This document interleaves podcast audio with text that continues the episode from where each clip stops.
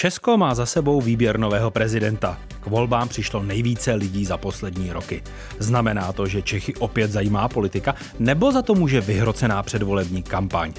Odpovíme i na to, jak výrazné rozpory a příkopy jsou v české společnosti. Obohacující poslech přeje Václav Pešička. Souvislosti plus.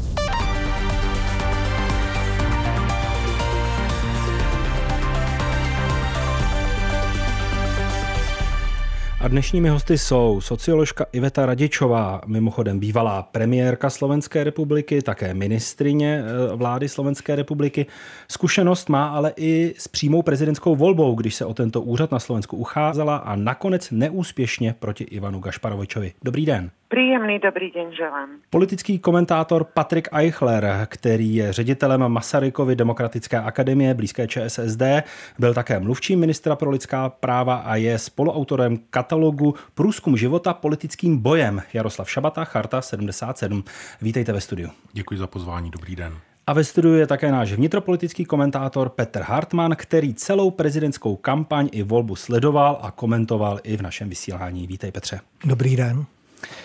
O těch skončených volbách se řeklo mnohé. Co je ta hlavní zpráva, kterou vám výsledek českých voleb výběru nového českého prezidenta řekla, pane Eichlere? Ty prezidentské volby mají vysokou účast eh, tradičně, protože polarizují a venkoncem i ta vyostřená politická debata, společenská debata, zejména před druhým kolem, je do velké míry dána nejenom agresivitou tedy té kampaně, zejména v tomto případě ze strany Andreje Babiše, ale prostě tím, že je potřeba vybírat mezi dvěma lidmi. Tím pádem nevolíme sociální demokraty, lidovce, křesťanské demokraty, nějaké další politické strany, větší proudy s větším počtem lidí, kteří se nám mohou tak či onak líbit, ale prostě vybíráme mezi dvěma lidmi, v tomto případě v České republice mezi panem Pavlem, panem Babišem a je potřeba si vybrat. To polarizuje. Můj problém s prezidentskou volbou není ani tak v té polarizaci, protože ta během pár týdnů ustoupí. Ta společnost česká se opět ukáže, že je spíše roztříštěná hodnotově i z hlediska dalších charakteristik, no ale spíše v tom, že depolitizuje českou politickou debatu, protože viděli jsme to i v této politické kampani. V podstatě jenom dvě antisystémové strany nominovaly nominovali své kandidáty, ale žádná systémová politická strana svého kandidáta nepostavila. Petře Hartmane, ta hlavní zpráva, kterou politika těmi volbami vyslala, eh, co řekla o svém stavu v České republice? No tak eh, mě na tom nejvíc zaujalo to, že spousta politiků si pochvaluje eh, to, že tedy byla vysoká volební účast, ale zároveň se nezamýšlí proč, že eh, ta vysoká volební účast byla dána z velké části také právě tou vyhrocenou kampaní, která byla založena na šíření strachu ve společnosti a pak na nabízení receptu, že lidi toho strachu zbavím, že nějakým způsobem ochráním. Tak to mě trošku zarazilo, že mnozí politici to pojali tak, že se koukli na čísla, nevnímali ty okolnosti, souvislosti a radovali se z toho, že se jim podařilo dostat v tak velkém počtu lidí k volbám. Paní Radičová, vy jste volbu sledovala z Bratislavy. Z tohoto mírného eh, odstupu, co vám eh, ten český výběr řekl o stavu české politiky? Budem rozlišovat dvě situace. Prvá je eh, vonkajšie faktory, které mení politiku naprieč všetkými krajinami, ktoré si dávajú ten znak demokratické. A demokracia naozaj zažíva otrasy, môžem povedať chvíľami až krízu a prejavuje sa to aj v silnom ústupe tých tzv. systémových štandardných strán a ich zmenách. Tradičné sociálne demokracie sa viac menia pred očami na pragmatické politické strany, konzervatívne strany sa prikláňajú pomerne silne e, k fundamentalizmu a stred zostáva taký akýsi vyprázdnený a do toho nástupuje veľká batéria e, nových e, hnutí jedného muža postavených na silnom lídrovi so stratou jasného hodnotového zázemia. Polarizácia má následne svoje dôsledky a je efektom zvyšujúcich sa neurčitostí, neistôt, ktoré sú dôsledkom kombinácie troch veľkých kríz, finančnej, pandemickej a najnovšie vojny a dôsledkov energetickej krízy. Takže to, že sa v prezidentských voľbách prejaví i tento efekt vonkajších faktorov alebo širší kontextov politiky, nie je v ničom prekvapujúci. To, čo je prekvapujúce, je samozrejme nástup reprezentantov viac menej v konfrontácii mimo systému politických strán osobnosťou zvoleného pána e, prezidenta a na druhej strane reprezentanta existujúcej politickej strany. K tomu dodám, že tá kampaň bola nesmierne agresívna a podľa môjho názoru prekročila červenú čiaru toho, čo v politickom spore a debate je ešte prípustné a hnala spoločnosť do enormne vyhrotených emócií. A toto je obrovské riziko pre ďalší vývoj nielen na českej politickej scéně.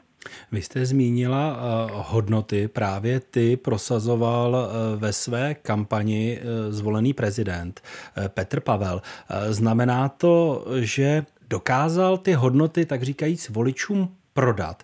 A ta většina těch voličů nakonec rozhodla o tom, že hodnotový systém je pro nás důležitý. Myslím si, ale opraviam ma e, kolegovia, pokiaľ sa mýlim, je to skôr formulácia hypotézy, že veľkú rolu zohral štýl kampane. Že občania sa tak trošku aj vzbúrili proti klamstvám, nechutnostiam, e, šponovaniu tej atmosféry v spoločnosti a nastúpil aj taký istý put seba záchovy pred takouto formou riadenia alebo spravovania vecí verejných.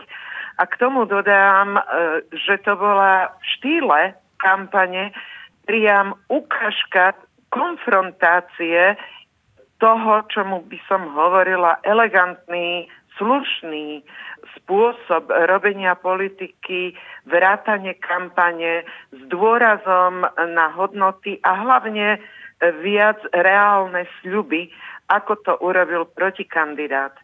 Ale to, čo vyzdvihnem s istotou, je jasné hodnotové zázemie pána Pavla v tom, ako zdôrazňoval proeurópsku, proatlantickú orientáciu, jasný postoj k nosnej téme dneška, to je vojna na Ukrajine, verátanie toho, ako mieni držať v rukách eh, prezidentský úrad.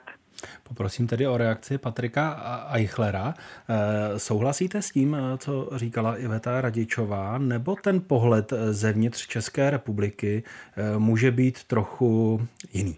Ne, tak já myslím, že hlavním tématem té kampaně bylo to, jak ti kandidáti vypadají, nebo jak se nám zdají. To se týkalo i paní Nerudové předtím, která stoupala, dokud se nezjistilo, že byly jakési problémy nescela širší veřejnosti srozumitelné. Na Mendelově univerzitě potom její podpora začala prudce klesat. U pánů Pavla a Babiše šlo o nějaký problém s jejich minulostí v rámci předchozího režimu, ať už v komunistické straně nebo v komunistické armádě, ale protože vlastně o obou z nich jsme to věděli už léta, tak to nakonec voliče tak nerušilo a poslali tedy tyto dva kandidáty do druhého kola. Pokud jde o ty hodnoty, no tak jíst, já věřím tomu, že i Andrej Babiš zastával v té kampani nějaké hodnoty, ale to důležité je, abychom si řekli, jaké hodnoty to jsou a možná i nebo proč právě tyto hodnoty reprezentují zájmy nějakého typu voličů, nějakých skupin voličů. Protože nakonec v politice máme volit, ne že bychom to vždy dělali, ale máme volit podle zájmu, které ti politici ve svém působení potom budou zastávat.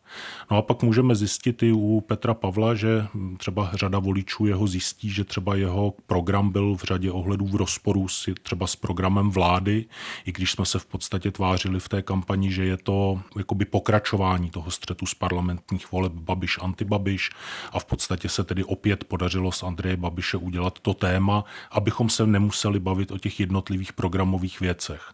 No a pak se můžeme podívat na i tu zahraničně politickou, řekněme evropskou orientaci, kdy máme Petra Pavla, který říká, přijetí eura je náš závazek jasný už od vstupu do Evropské unie, i když teď neplníme ty podmínky. No a máme vládu Petra Fialy, která je v podstatě silně euroskeptická a v poslanecké skupině, tedy v Evropském parlamentu, je třeba s polským právem a spravedlností. A tam už cítíme, že vlastně ta proevropská orientace je nějaká věc, kde se může odehrávat celá řada konfliktů. Máme Petra Pavla, který eh, říká, chci decentralizovat energetiku, no ale to se přeci nesnese s projektem na stavbu nových velkých jaderných elektráren, které si naše politická reprezentace možná 15 let klade za svůj hlavní cíl a mohli bychom pokračovat. Napadá mě třeba návrh Petra Pavla, tedy že je potřeba zvýšit počet učitelů ve školách, protože jeden učitel na plnou třídu dětí nestačí a ministra financí Staňuru, který říká, měli bychom vyhlásit stop stav, protože učitelů je ve školách příliš mnoho. No a pak už narážíme ta praktická programová témata, praktické programové konflikty a podle mě je to vlastně důležitější, než se dívat na to, jestli řád, pořádek, chaos, eh, co vlastně tedy bylo na těch plagátech za ta hesla, protože to jsou hesla, která si každý vyloží jinak. No právě, chce se mi eh, říct, není to málo téměř Antone Pavloviči, e, slibovat lidem pouze to, že budu mluvit pravdu a budu se chovat slušně? Není to na prezidentský úřad málo, Petře Hartmane? Tak jak ukazují volby, tak málo to není, stačilo to, stačilo to k rekordnímu vítězství, takže právě bych souhlasil s eh, Patrichem Eichlerem, že eh, tam takové to zjednodušené černobílé dělení na to, že zde máme reprezentanta Petra Pavla, reprezentanta hodnot, které zastává vládní koalice, že neplatilo, že ani tak nefungovalo, že kdyby to mělo tak fungovat, tak Petr Pavel by získával podporu především nebo pouze od voličů vládní koalice, ale ta jeho podpora byla o něco širší.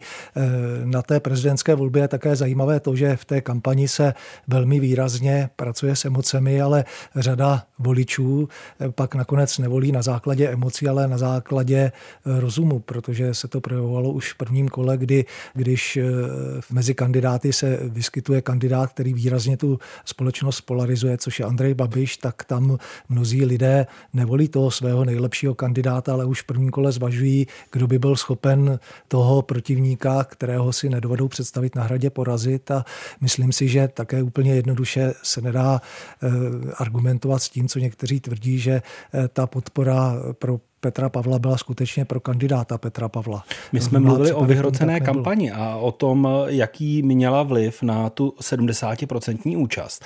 Ale když zmiňuješ ten samotný způsob, jak prezidenta vybíráme, tedy dvoukolově a v druhém kole střed mm, Losny a Mažňáka, eh, dvou protipólů, Kdybychom měli jiný model, například australský, který se často zmiňoval ještě v předvolebním období, kdy se jednotliví kandidáti jim udělují body a řadí se do pořadí.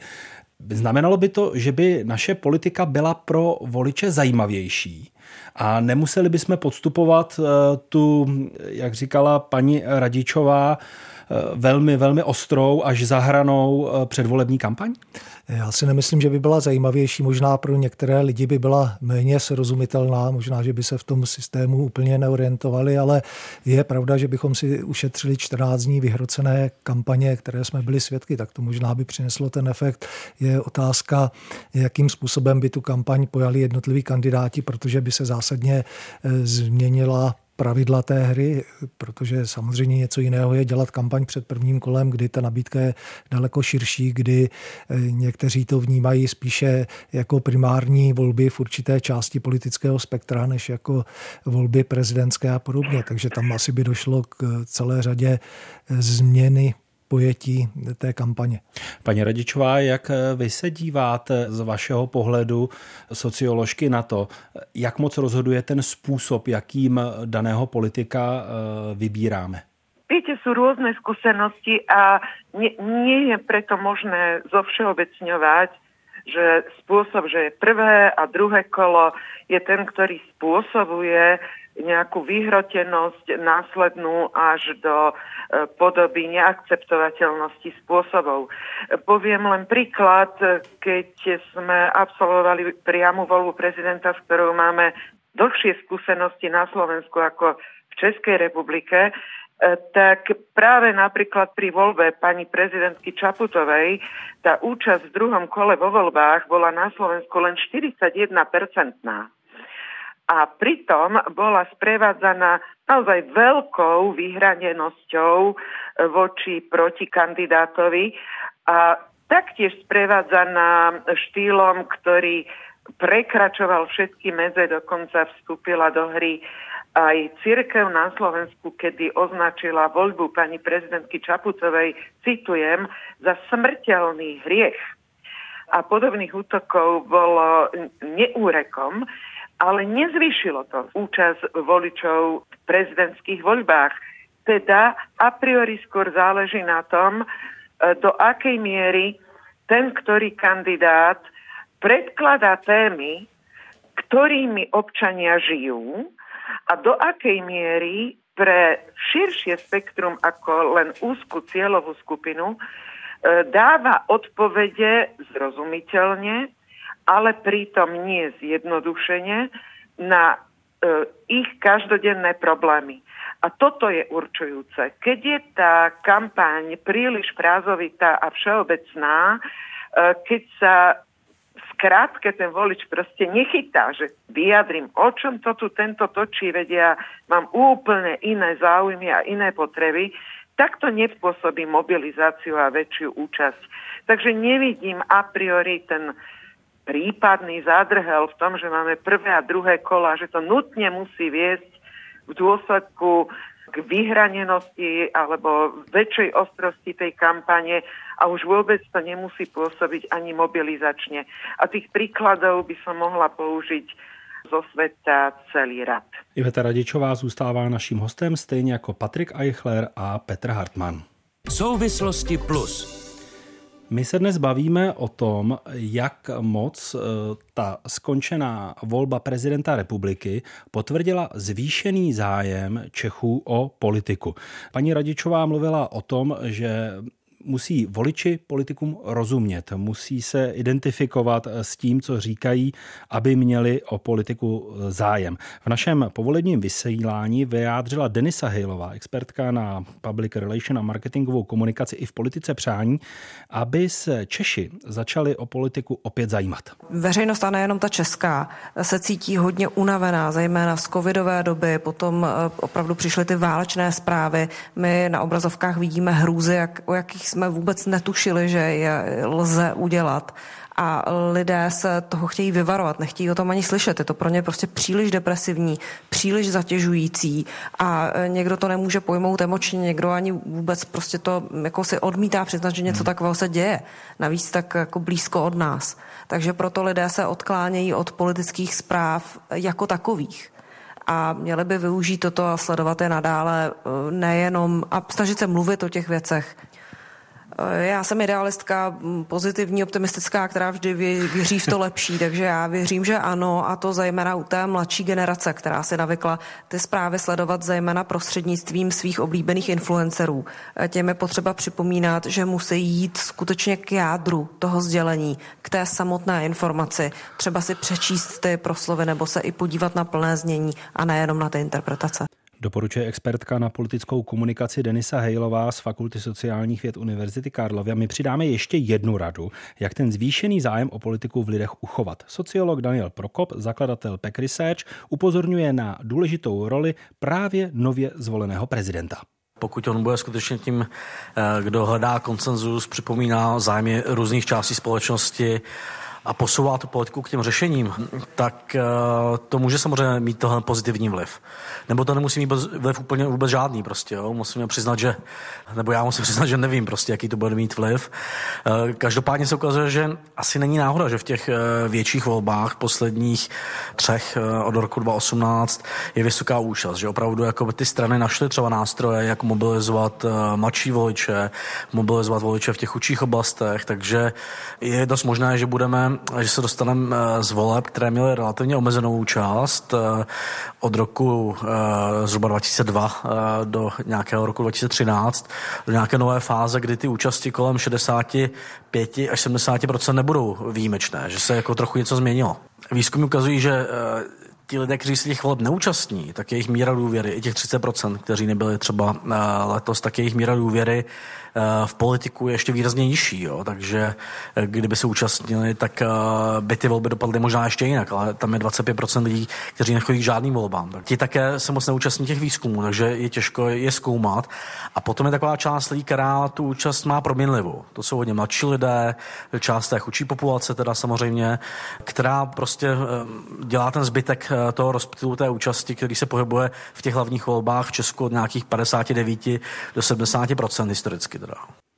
Daniel Prokop, zakladatel Peck Research. Petře Hartmane, nedosáhli jsme vlastně těmi 70% maxima toho, kolik lidí v Česku je ochotno přijít k volbám, když jsme slyšeli eh, Daniela Prokopa, který mluví o tom, že 25% lidí u nás prostě k volbám nechodí vůbec a priori systematicky, nezajímá je to, nikdy je to zajímat nebylo, nikdy je to nezajímalo tak někteří sociologové tvrdí, že to je 20% a i kdyby to bylo 25%, tak z pouhé matematiky bychom mohli hovořit o tom, že jsme tedy toho vrcholu nedosáhli, že tam je ještě malá rezerva eh, 3-4%, ale souhlasil bych s tím, co zde zaznělo předtím, že není hlavní problém toho, jestli máme mezi prvním a druhým kolem kampaň, ale že hlavní problém je v tom, kdo se do toho druhého kola dostane a jakým způsobem tu kampaň vede, jaké téma tam zvedne a tak dále, a jak moc to vyhrotí nebo nevyhrotí. A ty zkušenosti z přímé volby prezidenta v České republice hovoří o tom, že mezi tím prvním a druhým kolem se ta kampaň výrazně vyhrocuje a to mimo jiné vede právě k té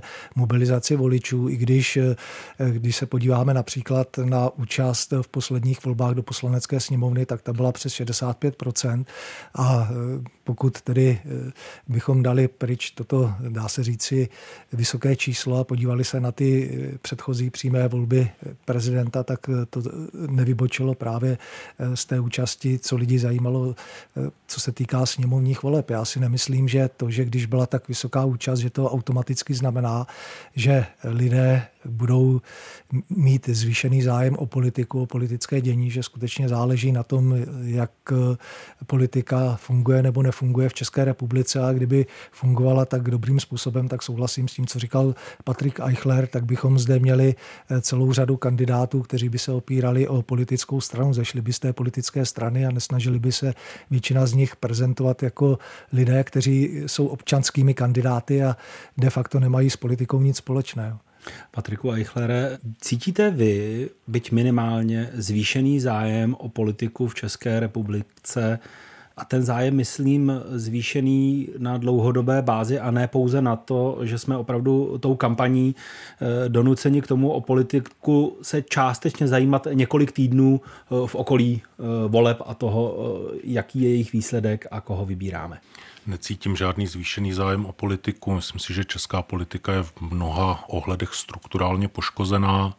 Eh, myslím, že jeden příklad je i ta kampaň před druhým kolem prezidentských voleb, kdy jsme tedy velkou část té kampaně se bavili o tom, jestli nově zvolený prezident nás zavede nebo nezavede do války, bez ohledu na to, jestli to je a nebo není, tedy což není vůbec možné, ať už z hlediska jeho pravomocí, anebo z hlediska toho vývoje, tedy konfliktu na té dané frontě, o kterou šlo.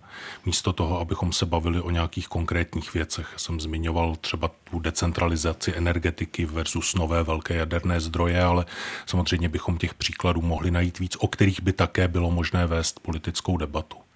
No a my se potřebujeme vrátit do situace nebo dostat do situace, propracovat do situace, kdy ať už kandidáti v těch personálních volbách, což jsou venkoncem třeba i volby senátní, a nebo kandidáti v těch všeobecných volbách, tedy parlamentních, sněmovních, no tak budou zastupovat nějaký formulovaný zájem a ten zájem s nimi v té společnosti bude někdo sdílet. A ten problém české debaty je, že částečně po roce 89 pochopitelným odporem vůči komunismu, tomu tedy předchozímu režimu, ale pak postupně tedy rozpracováno, no tak eh, kulturním hegemonem tedy v tom českém politickém i společenském vyprávění se stala pravice, ještě spíše možná ve svých konzervativních tónech a je velmi těžké jakoby přicházet s oponentními názory tak, aby byly v tom veřejném prostoru vnímány jako stejně nebo podobně relevantní. No a pak máme eh, lidi, kteří prostě přicházejí volit nějaké kandidáty, kteří třeba nakonec budou rozhodovat proti jejich zájmu, přestože to tak nemusí vypadat. Paní Radičová, Slovensko si vybralo za prezidentku Zuzanu Čaputovou, ke které jsme u nás přirovnávali Danuši Nerudovou nebo pak i Petra Pavla jako občanské kandidáty eh, minimálně z této pozice. Začali se Slováci po jejím zvolení více zajímat o politiku? Přivedla je k politice? Možno e, na úvod poviem, ako rozumiem e, slovu záujem o politiku. E, pretože nezužujem to len na príklon k politickým stranám, respektíve len na politickú reprezentáciu. Jednoducho v medzivolebnom období sú úplne zásadnými e, prejavy formou či už protestov alebo štrajkov alebo e, prejavov spontánnej solidarity. E, mám na mysli napríklad aktivizáciu občanov pri utečencoch z Ukrajiny a podobne alebo aktivizáciu samozpráv, ktorá bola ne, nevýdaná v čase pandemickej krízy. Pre mňa práve aj takáto aktivita občanov a dôrazné e, dožadovanie sa e, svojich záujmov aj formou protestov je predsa e, indikátor alebo znak občianskej participácie a domáhania sa zmien alebo riešení e, v politike.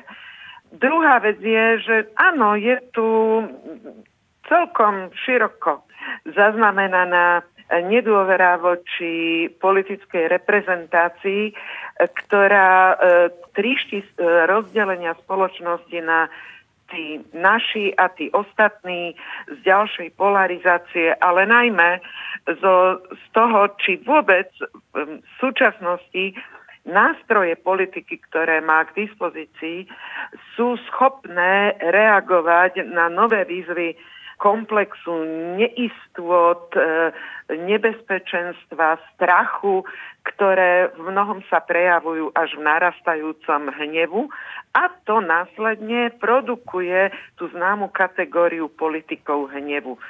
A tak sa kazí atmosféra v spoločnosti.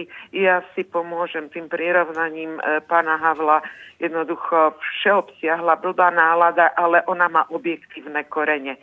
To neznamená nezáujem o politiku. To znamená skôr prehlbujúcu sa priepasť medzi očakávaniami ľudí od politiky a reálnymi, či už objektívnymi alebo nie, nástrojmi politiky, ako vie na takéto výzvy reagovať, alebo či doslova priam neuhybá z toho, aby reagovala a riešila dané problémy. A do, k tomu ešte dodám, e, považujem to za veľmi dôležité, e, kolegovia vymenúvali témy, ktoré mali byť dôraznejšie artikulované v kampani, tak sú tu dva zásadné problémy. Poprvé, kto tie témy produkuje a vovádza do mediálneho priestoru, do diskusie, kto určuje tie témy. A druhá vec, e, ktorá je zásadná, hovorilo sa zmysluplne o tom, čo reálne ten prezident môže a čo nemôže, čo jednoducho je v jeho kompetencii a čo vonkoncom nie je v jeho kompetencii. Napríklad rozhodovanie o tom, ako sa bude diverzifikovať napríklad budú diverzifikovať energetické zdroje, nie je v kompetencii ani vášho, ani nášho prezidenta. Já ještě jednou s dovolením tu otázku zpřesním, protože my, jak jsme slyšeli vašeho kolegu Daniela Prokopa, tak bude hodně záležet na tom, jaké kroky bude dělat nově zvolený prezident. Zuzana Čaputová byla zvolena, dejme tomu, s podobnými očekáváními. Co tedy ona konkrétně udělala, jak ona dokázala změnit ten pohled na slovenskou politiku, protože, jak jste řekla, ona podobně jako český prezident nemá žádné silné exekutivní pravomoci. Predovšetkým pôsobí na Slovensku ako mediátor narastajúcich politických konfliktov. A je to teda neľahká úloha, pretože my máme v priebehu necelých troch rokov už druhú vládu. Tej druhej bola teraz vyslovená nedôvera v parlamente v decembri minulého roka a jej úlohou naozaj bolo nájsť rýchle riešenia na totálnu politickú nestabilitu a hlbokú politickú krízu. A to v čase e, bežiacich globálnych kríz a vojny na Ukrajine. E, k tomu e, musím dodať, že sa svojím spôsobom stala fackovacím panákom skoro všetkých politických strán a ich lídrov tak z jednej ako aj z druhej strany, pretože nebola tým arbitrom, ktorý by sa zastal tej ktorej politickej strany, ale vždy, vždy bola hlasom reprezentujúcim záujem občanov v danej situácii a v prebiehajúcej kríze. Ustála podľa môjho názoru tieto zaťažkávacie skúšky a vnútropolitickú krízu. Napokon práve dnes, keď nahrávame tento rozhovor, eh, tak sa o bude hlasovať o tom, kedy vlastne budú na Slovensku predčasné voľby a napríklad tu pani prezidentka dala absolútne jasné ultimátum, že pokiaľ do dneška sa politické strany v parlamente nedohodnú, tak prístupy k svojim kompetenciám, a to v podobe vymenovania úradníckej vlády a následne táto vláda, či už s dôverou alebo bez dôvery, bude viesť Slovensko k parlamentným voľbám. Takže áno, musí robiť nie práve populárne rozhodnutia, ťažké rozhodnutia, ktoré sú produktom hlbokej politickej krízy, e, ktorú zažívame už od volieb roku 2020. Patriku Eichlere, je Zuzana Čaputová a to, jakým způsobem vykonává prezidentskou funkci na Slovensku, eh, když máme se Slováky velmi podobný eh, systém politický, je vzorem pro to, jak by tu funkci měl pojmout Petr Pavel? Tak Zuzana Čaputová se ukázala v mnoha ohledech jako prezidentka velmi silná. Ostatně řeklo by se, že dokázala tedy vytlačit z jejich funkce možná už dva premiéry Slovenské republiky, což je něco trochu nebývalého. Možná se to dá přirovnat eh, k Miloši Zemanovi, když se stal prezidentem a vlastně nedlouho poté tedy eh, dokázal přivodit kolaps pravicové koalice a tedy jmenoval Jiřího Rusnoka do premiérské funkce. A možná v tom je ta velká, velká eh, politická role prezidenta prezidenta a možná také proto je potřeba vědět, jaké názory má třeba i na tu diverzifikaci energetiky anebo na sociální daňovou dopravní politiku. Ne proto, že by to mohl bezprostředně ovlivnit, ale protože když nakonec dojde k nějakému politickému konfliktu, například ohledně rekonstrukce vlády, tak uvidíme nebo budeme předem vědět, budeme moci odhadnout, jestli bude prosazovat spíše, řekněme, levicová nebo pravicová nebo jinak eh, orientovaná řešení. Prostě budeme znát eh, politické zázemí zázemí a politická východiska toho prezidentského kandidáta. Pokud jde o Petra Pavla, já tam mám obavu z jedné věci. On eh, jak vstupuje jakoby do politiky bez té předchozí politické zkušenosti a když čtu jeho tedy politické vize, tak vidím, že on se snaží do popředí vždy dávat tu svou koncenzualitu. To znamená i v jeho prezidentské vizi, tak čtete v zásadě u každého bodu, že sice má nějaký postoj, ale že až bude na hradě, tak ustaví expertní tým a bude hledat koncenzuální řešení. Paní Radičová říkala, že jsou tady ty velké trendy, velké krize, se kterými se potýkáme. No tak v případě té klimatické krize pan Pavel píše, že e, bude prosazovat ta nejpřijatelnější řešení. No ale když budu prosazovat ta nejpřijatelnější řešení, tak asi cítíme, že jednak tou společností příliš nepohnu, protože budu hledat tedy ta řešení, se kterými bude většina lidí souhlasit a jednak e, těžko výjdu v určité krizi vstříc, protože to nejpřijatelnější řešení těžko bude řešení řešení radikální. To víme, že ta radikální řešení nebývají nejpřijatelnější. Takže pokud prezident Pavel zvládne organizovat široké konzultační formáty, do kterých skutečně bude brát zástupce různých společenských zájmů, nebude to jenom, řekněme, prezident jakoby klidného udržování statu quo střední třídy, tak pak to bude dobře. Ten jeho záměr pořádat expertní setkání, jakoby otevírat hrad pro různé debaty je v tomto směru dobrý.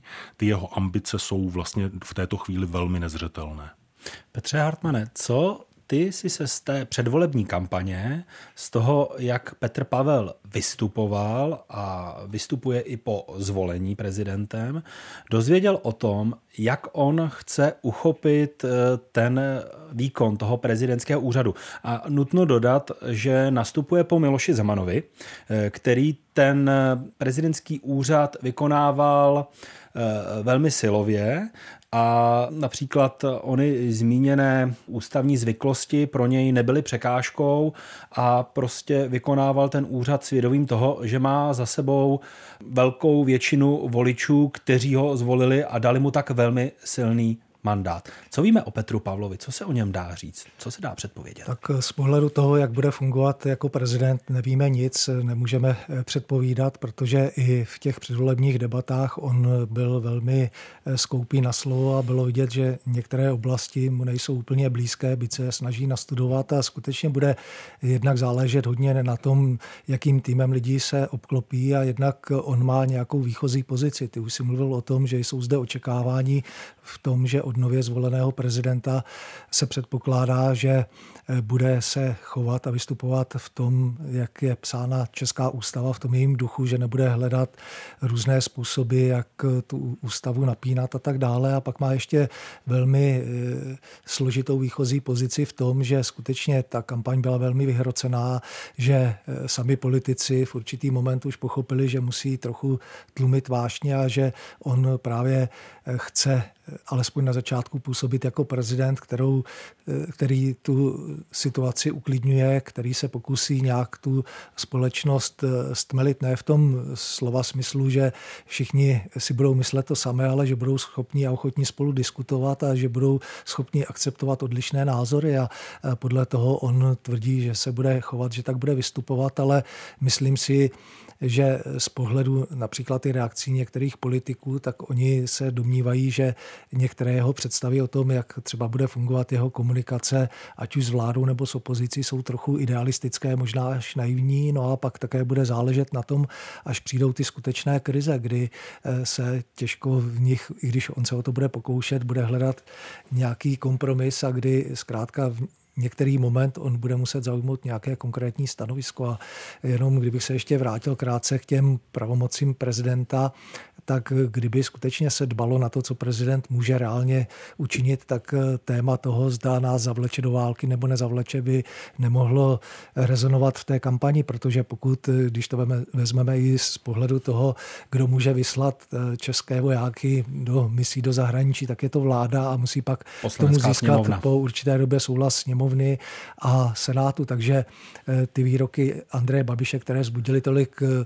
velký rozruch, tak spíše ho diskvalifikovali daleko více ne z postu eh, prezidenta, ale případného budoucího premiéra. To vypadá, že se o politice rádi bavíme, rádi se o ní hádáme, ale že ji až příliš nerozumíme té české politice. Je to tak? No Dá tak... se i tak číst ten výsledek, kdy k prezidentským volbám přijde daleko více lidí než k těm parlamentním volbám, i když, jak jsi zmiňoval, ty poslední parlamentní volby měly vysokou účast, ale ta exekutiva se odehrává právě volbou eh, ve všeobecných volbách do parlamentu. No tak vzhledem k tomu, že máte eh, přímou volbu prezidenta, tak ten prezident v té kampani musí nějakým způsobem vystupovat, musí vést nějak tu kampaň, takže tam skutečně se dostává i na věci, které eh, prezident prezident reálně řešit nemůže, ale může mít ten vliv právě na to, že ta témata může otevírat, že může pořádat právě ty různé diskuse a tak dále. Takže si nemyslím, že to až tak je o neporozumění politice eh, tím, že lidé volí na základě toho, že byli svědky nějaké kampaně a nějakých slibů. Akorát je problém v české politice a asi nejenom v české politice to, že někdy eh, politici slibují to, co sami dobře vědí dopředu, že nemohou splnit a pak eh, tu fázi očekávání u voličů může vystřídat ta fáze zklamání, kdy k tomu skutečně neplnění dojde. Říká Petr Hartmann, ve studiu zůstává s námi i Patrik Eichler a na telefonní lince socioložka Iveta Radičová. Posloucháte Souvislosti Plus, diskuzi, která vnáší do problémů jasno. Poslechněte si je také na webu plus.rozhlas.cz, v aplikaci Můj rozhlas a v dalších podcastových aplikacích. A dnes se bavíme o tom, jak výrazně ona prezidentská volba, ve které jsme zvolili novým prezidentem eh, Petra Pavla a k volebním urnám přilákala 70 eh, oprávněných voličů v České republice, vypovídá o tom, jak vnímáme a jak se bavíme politikou v České republice. Eh, Patriku Eichlera, hodně se mluví a mluvilo o rozdělení České republiky. O tom, že je rozdělená na venkov, na města. O tom, že máme generační rozdíly, že jinak volí důchodci, jinak volí mladí lidé. O tom, že jinak volí jinak postavené socioekonomické skupiny. Jinak volí bohatí, jinak volí uh, chudí. Co z toho podle vás hraje skutečně eh, zásadní roli, protože ty volby ukázaly i to, že Petra Pavla volili lidé v těch nejmenších vesnicích a v těch velkých městech. Eh, změnilo se něco na české politické scéně? Nebo to rozdělení společnosti jsme si jenom nechali do hlav vložit politiky, kteří toho rádi využívali. Rádi v těch kampaních eh, zdůrazňovali ty rozdíly, mobilizovali, jak jsme řekli nenechali jsme si to vložit do hlavy. Dneska to určujících, to těmi sociodemografickými charakteristikami, podle kterých se dělí společnost, nebo která vám umožňuje některé části společnosti výrazně profilovat, tak je vzdělání a příjem a vzdělání a příjem spolu velmi těsně souvisejí. To znamená, to jsou ty velké charakteristiky. Pokud jde o témata, tak jedním z nejbrizantnějších témat české politické debaty je vztah k 90. letům a ten se hodně odvíjí od toho, jestli ta daná rodina, protože ten stejný názor mohou mít lidé, kterým bylo 20 v 80. roce a kterým je 20 nyní, pokud pocházejí ze stejného prostředí, jestli ta, ta daná rodina to prostředí v 90. letech uspělo, to znamená začali podnikat, dostali prostor cestovat do zahraničí a tak dále, anebo neuspělo. Přišli o práci, ta svoboda svoboda po 90. roce pro ně do velké míry znamená neschopnost eh, jakoby předvídat svou budoucnost, znamená ztrátu jistoty, ztrátu schopnosti rozhodovat o svém životě. Čas se říká, svoboda pro tyto lidi není realizovaná možnost. Oni mohou cestovat do zahraničí, ale nikdy necestovali ani na dovolenou, natož někam pracovně nebo nedej Bůh do divadla, eh, do nějaké kulturní instituce někde jinde v Evropě. To znamená, to jsou sociodemografické charakteristiky a velká témata. No a ten problém je, že my jsme vlastně přišli, já jsem zmiňoval v jedné z předchozích replik tu pravicovou hegemonii v tom vyprávění, my jsme vlastně přišli o schopnost vsouvat do té společenské debaty alternativní vyprávění o společnosti, aby vlastně fungovala velmi podobně. Takže když se dneska bavíme o e, důchodové reformě, no tak důchodová reforma v podstatě znamená, že je potřeba důchody buď to zprivatizovat druhým pilířem, prodloužit věk odchodu do důchodu a je potřeba se obávat, že za 20 let pro dnešní čtyřicátníky nebo nedej Bůh dvacátníky žádné veřejné důchody nebudou. Ale není to reálná obava a správná obava, aby ten důchodový systém byl nastaven tak, aby vydržel i těch 20 let a za těch 20 let v něm skutečně byly nějaké peníze. Není to něco, co eh, i ta demografická no a... předpověď, o které mluvíte, eh, je opravdu hrozbou, že ty reálné důchody za těch 20 let nebudou tak, stačit? A teďka je otázka, co z toho je politika, protože tohle to je ukázka nějakého předporozumění. A já jako volič přicházím a říkám, za 20 let já chci důchody vyšší, věk práce kratší a veřejné důchody samozřejmě jenom ve veřejných rukou, protože nedává smysl, abych ze svých daní platil nějakou soukromou firmu, jejich šéf pak tryskáčem poletí na Bahamské ostrovy nám měsíční dovolenou. A teďka je otázka, jaké mám předporozumění a i co chci od té politiky. No a ten problém je, že my nemáme jako relevantní možnost přijít do té veřejné debaty a říct, no ano, vždyť je přeci úplně normální čtyřdenní pracovní týden, 60% zdanění velkých zisků, 100% eh, dědická daň na majetky nad 10 miliard korun. A protože máme nějaké předporozumění, které vlastně upřednostňuje ty lidi, kteří v těch 90. letech uspěli a stavíme na tom, že ten individuální úspěch je něco, co si ti lidé sami vydobili a co my nemáme právo je trestat. No ale daně nejsou trest, daně jsou základ výkonu veřejné politiky. A je to zase otázka toho, jestli jsem ochoten a schopen přijít do té veřejné debaty s alternativním vyprávěním, protože tím i činím tu politickou debatu srozumitelnou. A paní Radičová v nějaké chvíli eh, říkala, jestli nás ta politika bude bavit. Ona nás bude bavit ve chvíli, Ona mluvila kdy budeme, o srozumitelnosti, že ji budeme chápat. Že ji budeme chápat, ale řekněme, že, ji bude, že nás bude i bavit, ale to to je vedlejší, ale bude nás bavit, budeme ji chápat ve chvíli, kdy ty rozdíly budeme umět výrazně postavit vedle sebe. To znamená, bude nějaká obce ODS, která bude říkat, eh, nebudeme trestat za individuální úspěch, stát má být malý, daně spíše ne. A budeme mít nějakou druhou obci, třeba historicky sociálně demokratickou, která bude říkat, no ale veřejný stát zajišťuje podporu člověku v životních krizích a vyšší daně jsou základem veřejných politik. No a dědická daň je přeci něco, co srovnává šance. To není trest pro někoho, komu zemřel někdo blízký v rodině, ale je to něco, co srovnává šance, protože vstupovat do života se 100 miliony na kontě anebo bez 100 milionů na kontě je výrazný rozdíl. Že to je ta ukázka toho předporozumění a možná i toho narrativu z těch 90. let o tom individuálním úspěchu, který u nás hodně zakořeněný.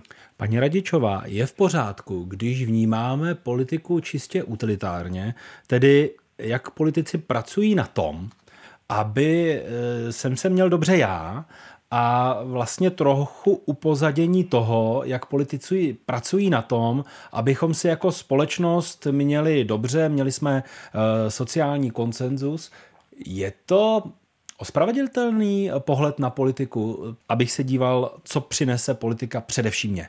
Myslím si, že je to úplně ľudské a prirodzené, že sa vnímajú efekty politiky cez to, ako vám to vstupuje do vašej každodennosti, teda cez vašu osobnú sociálno-ekonomickú situáciu, ale aj cez to, ako vnímate svoje príležitosti, šance, ako vnímate právny štát a spravodlivosť spoločnosti. Nadviažem na vyslovené, keďže sa celý život venujem sociálnej politike a sociálnej spravodlivosti, Prosím, nechcem otvárať tému dôchodkov, iba zdôrazním, že i v Čechách e, počas vlády e, najmä sociálnej demokracie, teda ľavicovej vlády, bol vytvorený veľký tím Viedol ho, ak si spomínam dobre, pán profesor Potuček, ktorý pripravovali dôchodkovú reformu, áno, založenú na viac zdrojovom financovaní, jednoducho preto, že čelíme demografickej výzve, starnutiu populácie a je viac než isté, že s odvodovým systémom a poistným systémom e, nevystačíme na vykrytie pokrytia väčšej vrstvy ľudí v postproduktívnom veku. Toľko len na okraj. Je to veľká a mm, zaujímavá téma, o ktorej sa vedú obrovské diskusie a debaty a je súčasťou politického diskurzu. K tomu len dodám, že čo sa týka e, porozumenia alebo očakávania od politiky, vnímania politiky, viete, musíme rozlišovať, či voči nám vystupujú politici doslova a výsostne tak makiavelisticky. E, s takouto pozíciou mocenskej politiky udržať moc a ponúkať slogany a na zložité situácie na prvé počutie také tie ľahko uchopiteľné, jednoduché riešenia, také tie Janošikovské, že veď tým zoberiem a vám to všetkým prerozdelím a bude to všetko oka.